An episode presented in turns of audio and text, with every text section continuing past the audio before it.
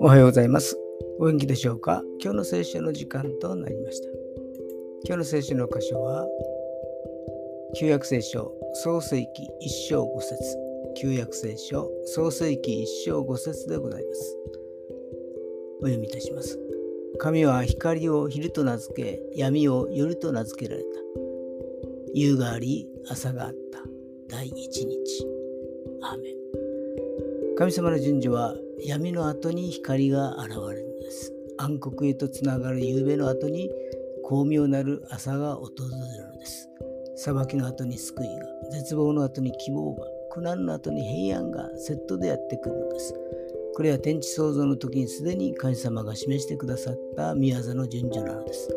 だから裁きの中でも、絶望の中でも、苦難の中でも、やがて光の朝がやってくるのです。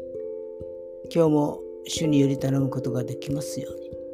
それは今日という一日が皆さんにとって良き一日でありますように。よッしーでした。